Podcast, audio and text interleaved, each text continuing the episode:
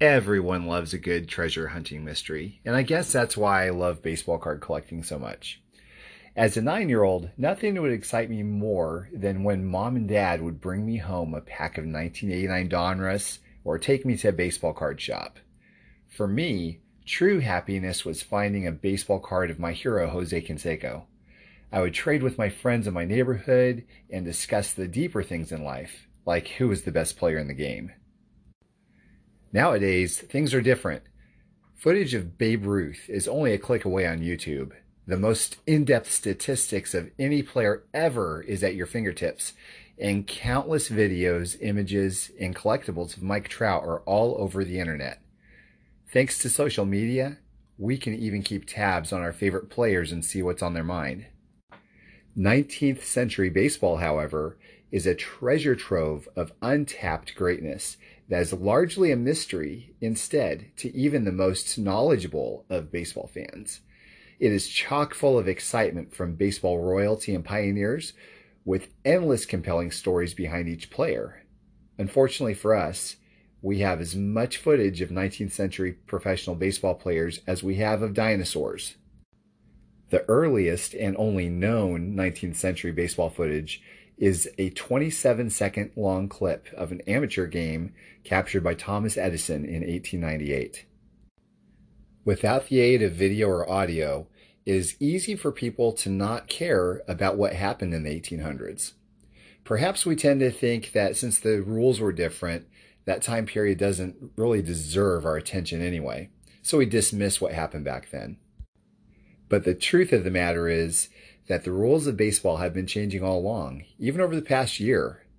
What I would contend is that if you truly let yourself become a student of the foundation of the game that was laid back in the nineteenth century, you will fall in love with it and be captivated by the countless amazing stories that very few people know.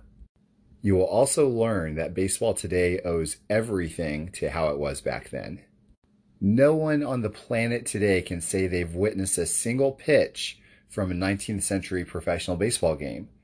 All we have are stories passed down to us in the form of old newspaper publications, books, and baseball cards. All of these work together for baseball fans of yesteryear, stitching together the comics and stories of the papers along with the likenesses found on trading cards would help fans feel closer to the game. These cards seem to perfectly capture the heart and soul of the time period. They were highly coveted back then as they are today. If it weren't for nineteenth century works of art like these baseball cards created to boost cigarette sales, the spirits of baseball past certainly would not shine as brightly as they do now. These miniature masterpieces have preserved nineteenth century baseball in a way that nothing else could, and served as the only way for most baseball fans to catch a glimpse of what their favorite baseball players looked like. The most popularly collected nineteenth century baseball cards today are Allen and Ginter, Goodwin, and Old Judge. While Allen and Ginter and Goodwin cards are beautiful color lithographs, Old Judge cards are actual photographs. What makes these cards so incredible is that they're not born of manufactured rarity, but rather they're truly rare. They were created to be loved and enjoyed by collectors, and for nearly a century of their lives, there's little regard for their condition, at least in the way condition is scrutinized today. To give an example of rarity, it has been said that the print run of nineteen ninety-one Topps is between two and five million per card. That means the number of nineteen ninety-one Topps cards printed, just for the regular set, would be somewhere between one point five and four billion cards total. I remember one time my two-card garage was filled with one million cards. If there are four billion ninety-one Topps baseball cards in existence, that means that there's enough to fill the garages of four thousand homes with nothing but nineteen ninety-one Topps. By comparison, you could probably fit every Old Judge card in existence in a few boxes. Here's an example of Old Judge rarity. Of the over eighteen hundred different subjects that P S A has graded, not a single one comes close to how many T two oh six Honus Wagners have been graded. Want to get rarer? Try Gypsy Queen. With an estimated three hundred fifty or so total in existence, These little masterpieces typically use the same photographs as Old Judge, but utilize a different border. Though they are extremely scarce, Topps decided to resurrect the brand about a decade ago, which remains a collector favorite to this day. As a baseball card lover, Old Judge and Gypsy Queen cards intrigue me tremendously. Holding one is truly a special feeling, as you can't help but stare at one and wonder where it was during the World Wars, how it survived over one hundred thirty years, and who held it previously. What did the first owner feel when they first pulled it from the cigarette pack? Did they study it intently to get a feel for what their favorite player looked like for the very first time? All of these questions and more intrigued me enough to go on a mission to acquire some of these gems for my collection. After buying and selling a handful of them, I found out what intrigued me most, and that was none other than baseball's first superstar, Michael Joseph Kelly. You may know him better as King Kelly. If he does not occupy the same level of fandom for you as Babe Ruth, Ty Cobb, and Honus Wagner, it is likely because no one living today can say they saw him play. Kelly became baseball's first nationwide household name, the first to transcend the sport. Try to imagine how impactful someone must have been to achieve that level of celebrity without the aid of television or radio. Mike Kelly was the epitome of a star. He was a handsome man who dressed very well and was very well liked by most everyone. Kelly was personable and a showman. If ever there was a person who was natural as a celebrity, it was King Kelly. He helped catapult professional baseball into mass-adopted popularity. There are no video clips to see his on-field brilliance, nor can you hear his thick Irish accent in a post-game interview. The truth of the matter is, there's no one on the planet today who can say they saw him swing a bat in our beloved sport in a time when Billy the Kid was an outlaw. All we have are written articles, stories, and yes, baseball cards. When Kelly got on base, the crowd would go wild and chant "Slide, Kelly, slide, slide, Kelly, slide" to see his base running genius. He always excited the fans. That's one of the many reasons why multiple songs, poems, and books have been written about him. Still, without the aid of television or any type of multimedia, the average baseball fan today simply doesn't know anything about the King of Baseball. Though his popularity was high as Babe Ruth, his mystique may seem more similar to figures of American folklore like Paul Bunyan or Johnny Appleseed.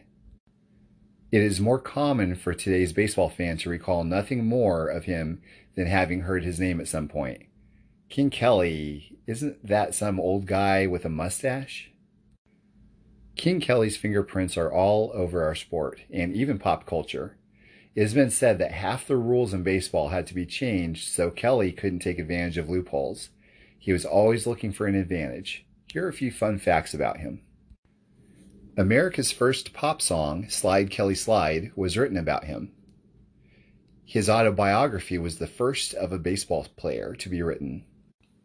Some say he invented the hit and run, double steal, catcher backing up first base, and various other plays. Some of these were with the help of Cap Anson. He also claimed to be the first person to use finger signs to the pitcher. When he was sold to Boston for ten thousand dollars, a record at the time, Chicago was so upset many refused to attend the home opener. When Boston was in town, they flooded in to see their favorite player, even though he was wearing an opposing jersey. Chicago fans spent hours in adoration of the newly minted Boston player, even dedicating a song to him. The game was stopped three times to present him with floral arrangements. He also had many nicknames: King Kelly, the King of Baseball, the Only Mike, the Only, Kel, the ten thousand dollar Beauty, and more. Speaking of the ten thousand dollar sale, he was so welcomed by Boston, most all saloons replaced Custer's Last Fight with a painting of Kelly sliding into second base. The Boston fans were so thrilled to have Kelly, they presented him with a house. To get to the ballpark, he would take a ferry to the city where a carriage would await him. Sometimes fans would even carry the carriage. Oftentimes, Kelly would ride to the ballpark with a monkey on his shoulder. Kelly is considered to be the first subject for autograph seekers. Fans would chase him down with a pencil in hand for him to sign something. When Anson took his team to see President Grover Cleveland, Kelly resolved to squeeze his hand so hard as to see if he could make the president wince. He was successful, and according to Marty Appel's Slide, Kelly, Slide, that may have set back championship teams from coming back to visit the White House again until the Nixon administration. Here's a fun story regarding King Kelly and arguably the greatest catcher of the nineteenth century, the New York Giants' Buck Ewing, from Hugh Fullerton of the Chicago Tribune. It happened back in the days when players of the different clubs were friendly and met at night to discuss and argue over their games instead of sulking separately and discussing their woes. He said that day Kelly had stolen two bases, quote-unquote, off the king of catchers, and Kelly kept harping on it until Buck was a bit nettled. Ewing told Kelly, "Well, Mike, if Danny Richardson plays second tomorrow, I'll bet you fifty bucks you don't steal a base." Kelly took the bet, and Fullerton said the following day, three or four of us knew about the bet sat together in the stands. Kelly singled in the third inning. On the first pitch, he tore for second with a fair start. Buck threw. The ball went like a shot straight towards the bag, perhaps three feet up in line toward first, a perfect throw to catch any runner, except Kelly. Richardson got the ball five feet ahead of the runner. He stooped over and swung his body quickly to tag Mike, he expecting the king to make one of his famous twisting slides. Instead, Kelly leapt, jumped clear over Richardson, and lighted flat on his back on top of second base. Above the roar of the crowd arose Kelly's voice, and what he said was this, fifty bucks, Buck." There are countless other fun pieces of information about the Only Mike. And if you want to know more, you can pick up one of several books written about him, the man who is the idol of not only countless fans, but also countless players. Another good link to read more about him is at baseball history daily dot com. It is likely that in virtually any baseball game you see today, there will be rules enforced and plays made that were either invented, enhanced, or somehow affected by King Kelly. Many of his peers, Cap Anson included, called him an absolute genius on the diamond. It's for all these reasons and more that I set out to search for some authentic King Kelly baseball cards. But in a world where new cards of every active player are being created almost weekly, I knew my expectations would have to be adjusted. While a quick search on eBay for Mike Trout baseball cards brings around one hundred thousand results, trying to find a card of King Kelly released during his playing career will typically yield very few results, and oftentimes the same type of card. There were very few cards made of Kelly during his playing career, and the vast majority rarely show up for sale, especially cards that feature a photograph of him. This isn't exclusive to Kelly either. Most all nineteenth century ball players have very little in the way of cards featuring their photograph. I decided to start my pursuit by going to my favorite vintage website forum, net fifty-four baseball dot com, and I put up a want ad for a prominent Gypsy Queen or N one seventy-three Old Judge cabinet card. Within days, someone reached out to me. I opened the message, and what I saw made my jaw drop. Offered to me was one of King Kelly's rarest cards ever, a lifetime grail card by all accounts. The highest graded ever premium-sized eighteen eighty-seven large Gypsy Queen. This exact specimen has been used in various articles by baseball's most famous historians, and posters have been created of it as well. As mentioned previously, Old Judge cards are rare. Not a single graded Old Judge card has come close to the quantity of graded T two oh six Honus Wagner cards, and Gypsy Queens are far rarer. The eighteen eighty-seven premium-sized large Gypsy Queens are on another level. With less than fifty total known of all nine cards in the set, they are among the rarest of the rare. Why there were only nine cards in the set, and the subject selected for the set, was a mystery to me and many others. It didn't take long for me to pull the trigger on the highest graded example of one of the rarest cards ever of baseball's first superstar. This card came along with something else. A good mystery that stretched much further than I had ever imagined. We know that Allen and Ginter, Goodwin, Old Judge, and Gypsy Queens were distributed in cigarette packs. Thanks to various advertisements, we know that N one seventy-three cabinets and albums could be obtained by sending in certificates. The mystery is this. How were the premium size large Gypsy Queens distributed? They were too big to fit inside of cigarette packages. Where did they come from? There are no known advertisements that discuss how they could have been obtained. Why were they even created? The subjects in the nine-card set seemed odd as well. To my knowledge, no one knew the answers to any of these questions. No publication, historian, or collector had answers to give. With as highly sought after as Gypsy Queens are, saying it's frustrating that nothing is known about their rare premium-sized counterparts is an understatement. Cards with a known history and good backstory can elevate an otherwise great card to celebrity status.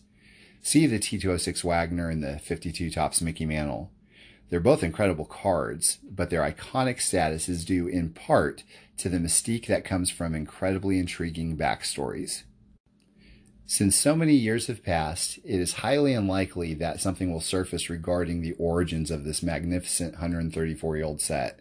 So I guess for Mike and Kelly, I need to be satisfied with the fact that its origins will remain a mystery. Or so I thought. Within days of capturing this monumental card, I put up another want ad. Jay Miller, one of the authors of The Photographic Baseball Cards of Goodwin and Company, reached out to me with a fascinating piece of baseball history that neither of us had seen another copy of, a California League scorebook. The front of it looks like a Wild West wanted poster, which is expected due to the fact that it fits the time period and region for such ephemera perfectly. The front features a beautiful woodcut illustration of the ten thousand dollar beauty, King Kelly himself.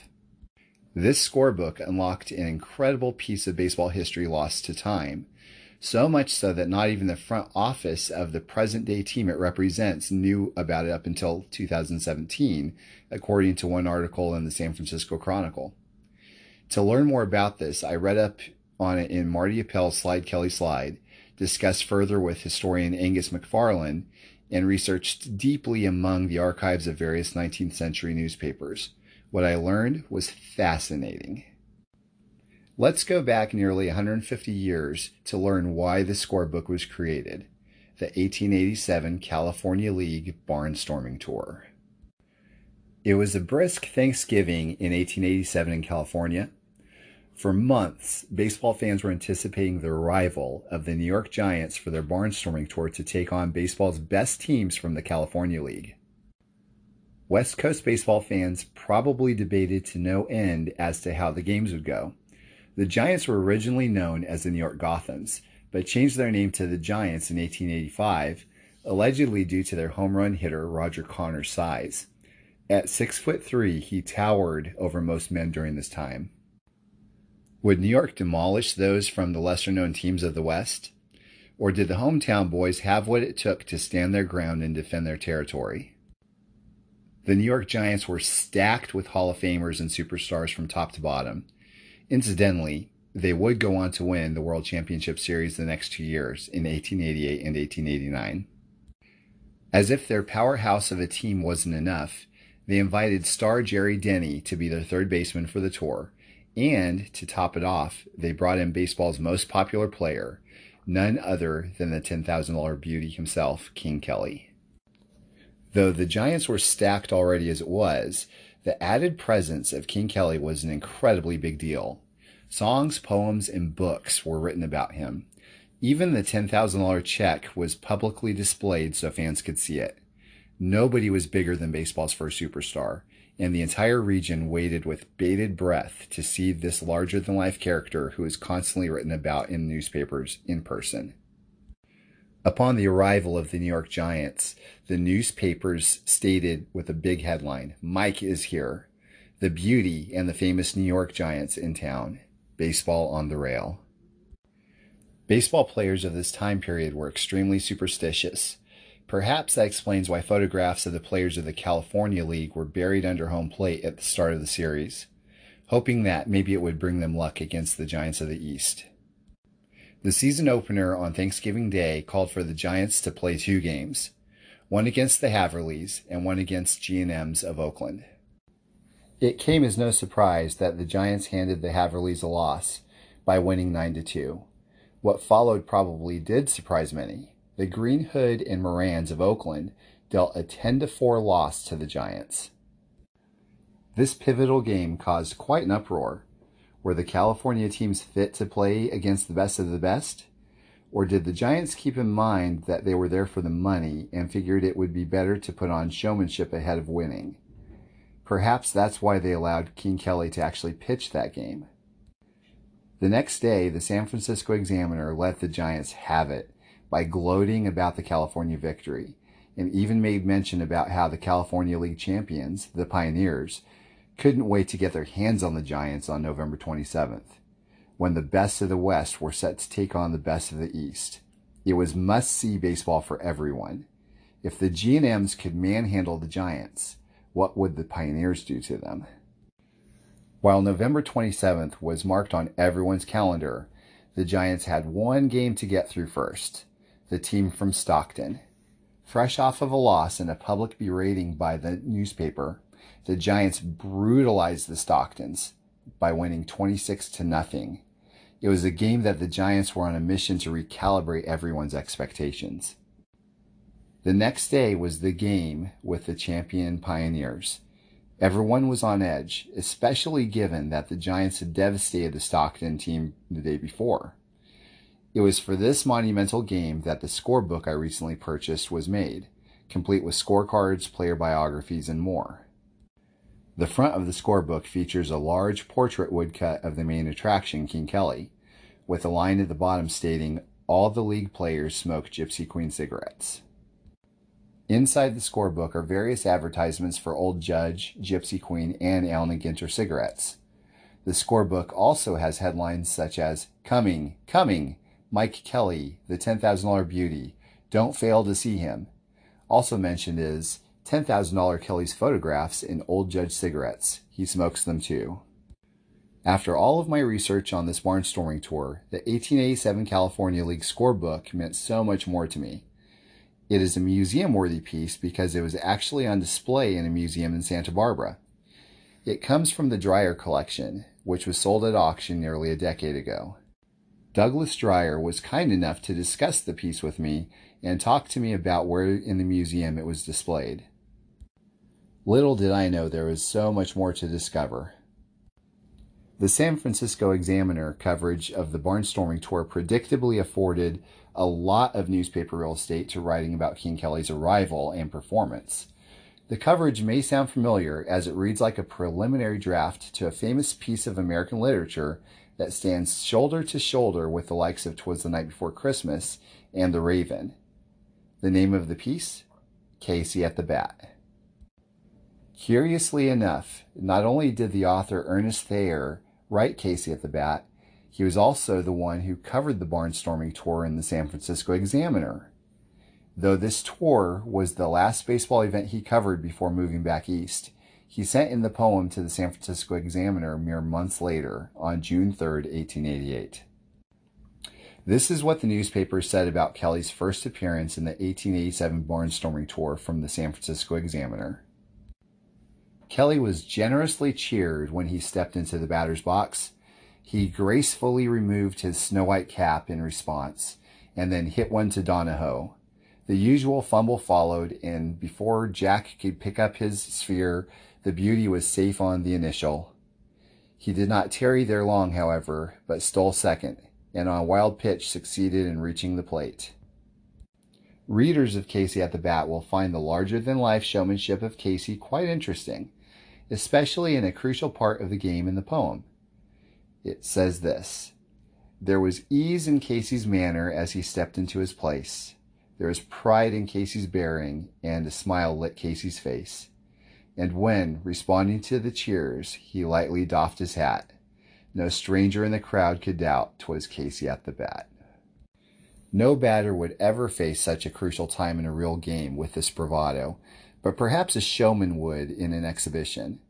A celebrity whose very likeness graced the cover of a scorebook in such a crucial game. Being hired as the main attraction for an exhibition tour would undoubtedly allow him to ham it up in a game of no real consequence, where he was there because of his showmanship.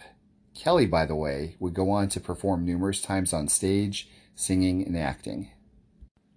The November twenty-seventh game write-up curiously spends five paragraphs describing a single King Kelly strikeout in excruciating detail. From the beginning, it talks about how he is greeted with generous outbursts of applause when he assumed his graceful attitude facing the pitcher. The November twenty-seventh game write-up curiously spends five paragraphs describing a single King Kelly strikeout in excruciating detail.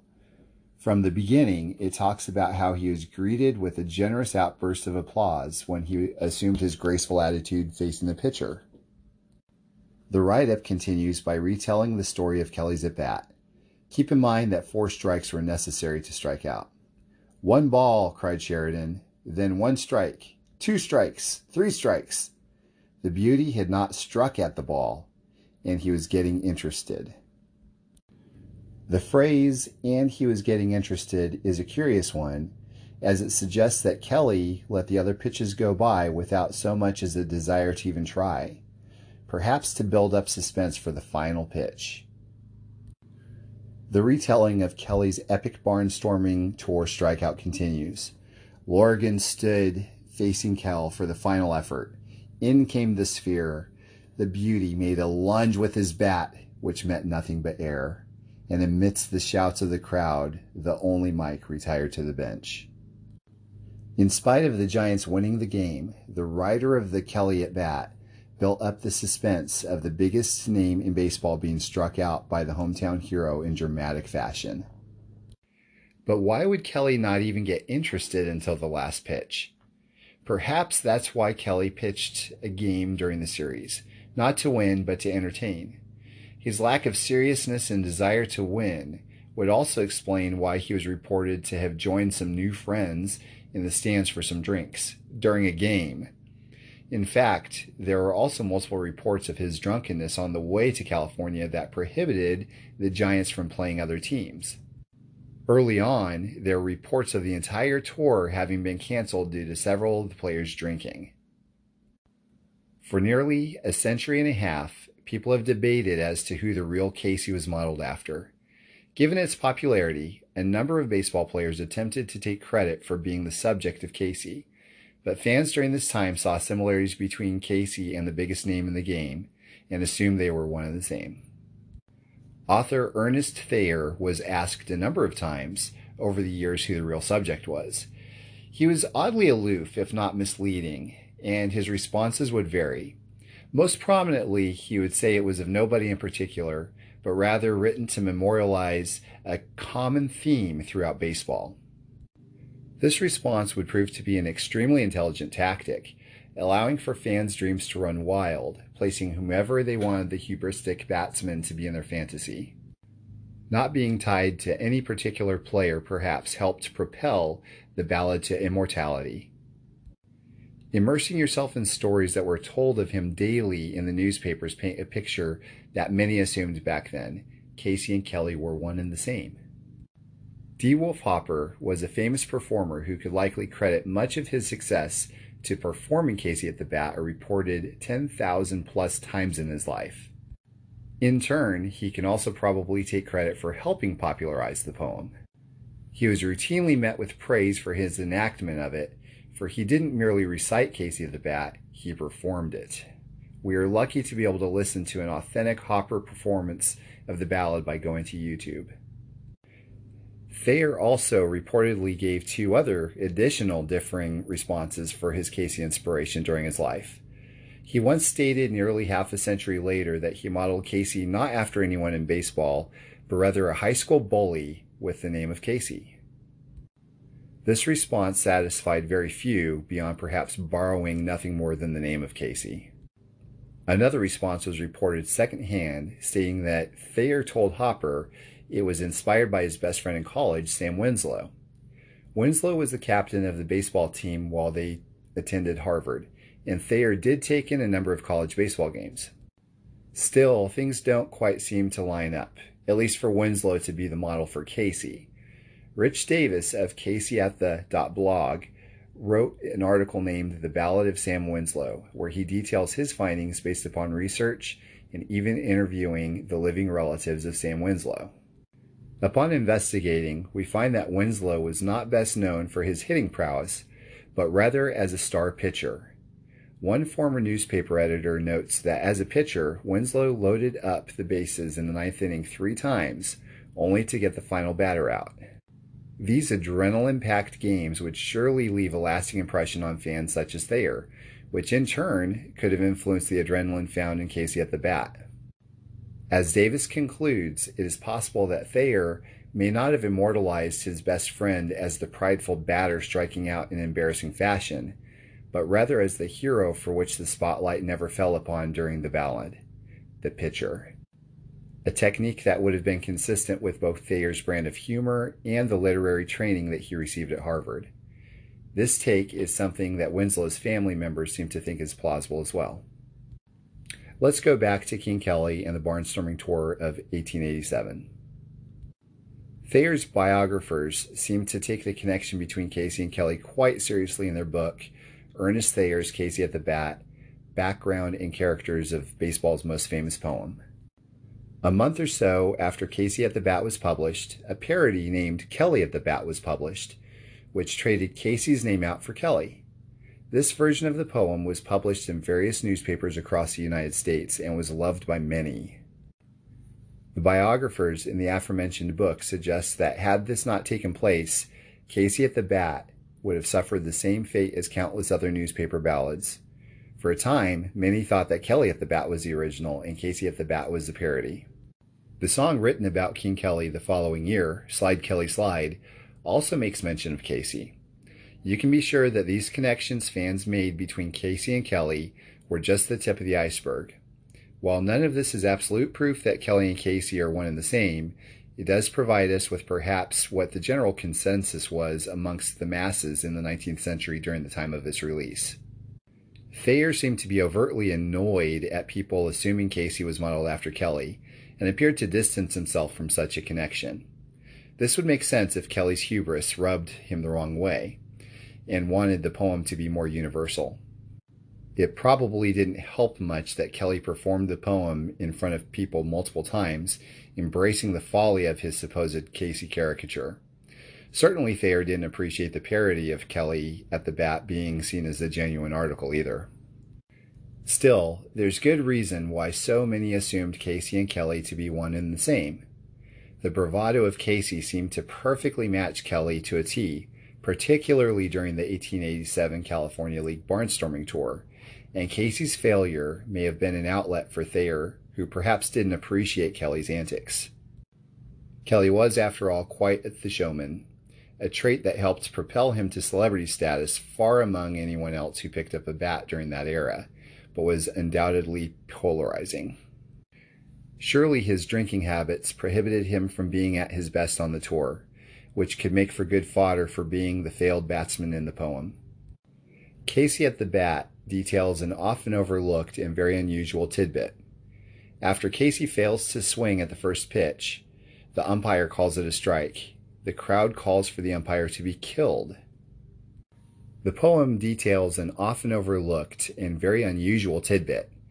After Casey fails to swing at the first pitch, and the umpire calls it a strike, the crowd calls for the umpire to be killed. When this happens, Casey saves him by calling off the dogs. Interestingly enough, in a game where Boston lost to New York thanks to a few bad calls earlier that year, the crowd went after umpire Jerry Sullivan, who was ultimately protected and saved by none other than King Kelly. Listen to this part of Casey at the Bat. From the benches black with people, there went up a muffled roar. Like the beating of the storm, waves on a stern and distant shore. Kill him! Kill the umpire! Shouted someone on the stand. And it's likely they'd have killed him had not Casey raised his hand. To make things even more interesting, the poem seems to not only draw heavy inspiration from King Kelly, but other specifics from Thayer's time covering the barnstorming tour of eighteen eighty-seven with the Giants as well. The characters mentioned in the poem, Cooney, Blake, and Flynn, all played in the barnstorming winter tour of eighteen eighty-seven, and all played at one point or another for Stockton, the team the Giants pounded twenty-six to nothing. Speaking of Stockton, it was also known by another name once upon a time, Mudville, the name of the town mentioned in the poem. Even the topography described in Casey at the Bat matches the setting of the California tour. The end of the winter barnstorming tour was closely followed by the end of Thayer's journalistic career. He left the profession just as he had loaded up with all the fodder he needed to write his baseball ballad mere months later. Many historians and authors of books on the subject agree. There's a ton of compelling evidence that Casey at the Bat was inspired by King Kelly and his time in the California tour, perhaps even pinpointing it down to the very at-bat on November twenty-seventh, as noted in the San Francisco Examiner. As with most literary pieces, though, Casey at the Bat is likely an amalgam of Thayer's life experiences with King Kelly and the eighteen eighty-seven barnstorming tour, likely being the foundation for which it was written. All of this leaves us with one last mystery: the large Gypsy Queen card of King Kelly. Why are there only nine cards in the set? Upon becoming a student of the eighteen eighty-seven barnstorming tour, all became crystal clear. The nine players featured in the Gypsy Queen set each represented a position, like a specialty all-star team. Seven are Giants, one is an Indianapolis player, and the other is King Kelly. This got me to thinking, what if these players matched the lineup in the eighteen eighty-seven California League scorebook that I just picked up? I checked, and name by name, they matched perfectly. The set appears to have been created specifically for the tour itself. Gypsy Queen was quickly becoming the most popular cigarette in the area, so it would make sense for Goodwin and Company, the makers of Gypsy Queen, to spend their marketing dollars around such a monumental barnstorming tour by advertising in the scorebook and even creating a specialty set specifically for the tour. The scorebook itself even makes mention of how photographs of different teams were available, as well as single groups. Could this pertain to the large Gypsy Queens? I reached out to some historians and prominent nineteenth century baseball card collectors about my discovery. All of this turned out to be news to them as well, and they mentioned that this was an incredible discovery. A regionally based offering of a scorebook and a set of baseball cards would certainly explain their scarcity, but why are there only less than fifty subjects of the set in total known to exist? Why hasn't another scorebook surfaced? To add more historical context, we must dig deeper. San Francisco is gone. Nothing remains of it but memories and a fringe of dwelling houses on the outskirts. Jack London.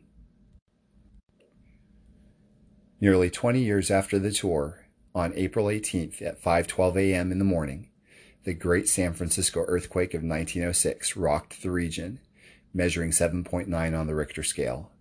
Fires raged for several days as it devastated the area, burning up more than eighty percent of the entire city. There's a good chance that the vast majority of all relics of the barnstorming tour of eighteen eighty-seven were burned up over one hundred years ago with it. When I first purchased the eighteen eighty-seven large Gypsy Queen King Kelly, all I knew was that I was excited for the once-in-a-lifetime find for one of my favorite players. Little did I know that I was about to embark upon the baseball card version of the Da Vinci Code and Indiana Jones, all wrapped up into one. Since it appears to be clear that it was created for a special set commemorating the eighteen eighty-seven California League barnstorming tour, which could have been a key influencer for Casey at the Bat, one may consider the premium-sized Gypsy Queen King Kelly to also be Casey at the Bat's rookie, a relic not only of historical baseball significance, but also of historical American literature significance. While I'm ecstatic to be the owner of what could quite possibly be considered Casey at the Bat's rookie card, I found myself more deeply in love with baseball in a time when television and radio didn't reach. As I was reading box scores and summaries of each game, I found myself audibly chuckling at Kelly's exploits. Believe me, there were many of them. I also got lost in the colorful commentaries, yearning to know what would happen in the next game. It all became clear to me how Americans in the eighteen eighties were fanatical about the game that I grew up being fanatical about in the nineteen eighties, even though they had nothing more than newspapers and baseball cards to fuel their imaginations. Seven years after the eighteen eighty-seven California tour and the large Gypsy Queen set was produced, baseball's first superstar, King Kelly, passed away at the age of thirty-six. Baseball mourned its most captivating character, and America lost one of its first celebrities. The death of the ten thousand dollar beauty left what seemed to be impossibly big shoes to be filled in the game of baseball. Those shoes would be eventually filled by someone who was born ninety days after Kelly's death. His name was George, but we know him best by his nickname, the Babe. I'm extremely grateful to be the caretaker of these fine pieces for the time being. If there's one thing that history has taught us, is that they are survivors and will likely live on far longer than I will. I only hope to do an adequate job in telling their entertaining story. At my core, I still feel like a kid who gets excited about a pack of nineteen eighty-nine Donruss. But then again, that's probably exactly the same feeling kids got well over a century ago when they were chasing the ten thousand dollar beauty, King Kelly.